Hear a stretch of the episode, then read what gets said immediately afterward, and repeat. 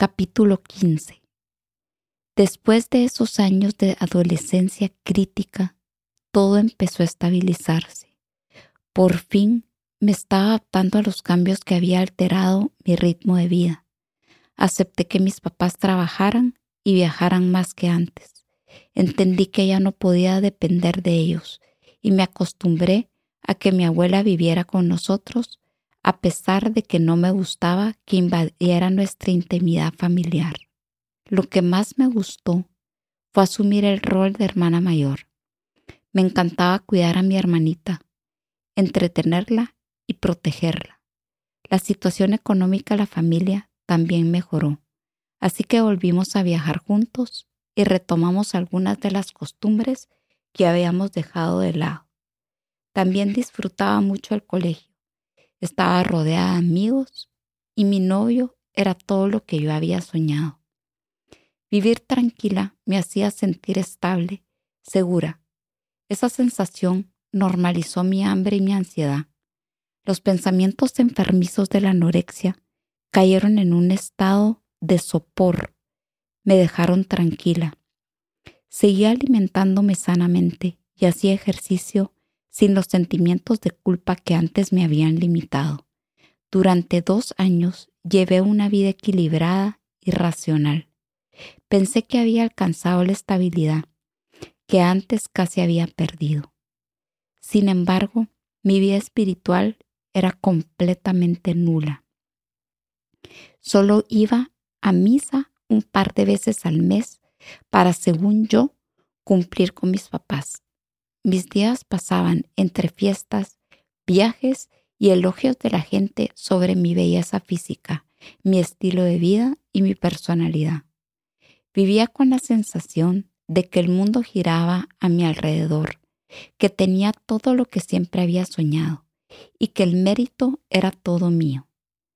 Así llegué al último año de colegio, con esa efervescencia, con la sensación de que tenía el mundo en mis manos y no había nada ni nadie que me pudiera poner freno.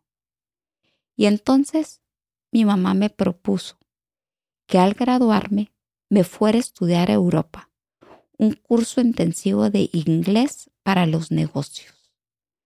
Al principio no quise aceptar, no tenía ganas de abandonar ese mundo ideal que me había creado para experimentar en otro completamente desconocido. Antes de aceptar mi negativa, mi mamá organizó una reunión con la encargada del programa entre lo que esta persona me dijo y la promesa de mi mamá de que al finalizar el curso podía pasar unos meses en Florencia perfeccionando mi técnica del ballet, terminé convenciéndome y acepté ir.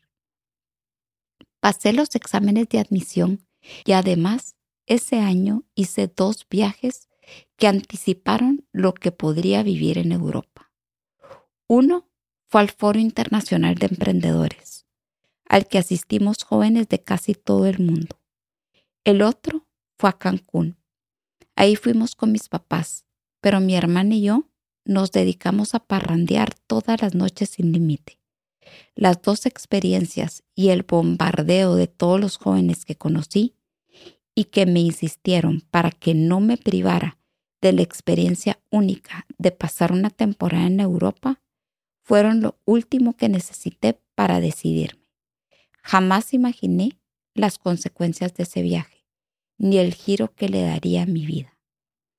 Lo más difícil fue contárselo a Roberto, porque él había rechazado la oportunidad de irse a estudiar a México para quedarse conmigo.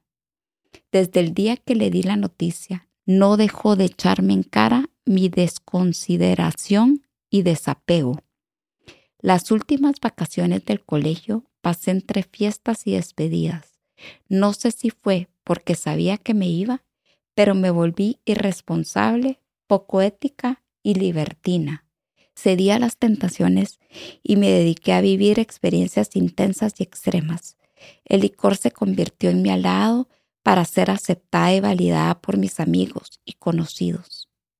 Han pasado casi 20 años desde esas vacaciones.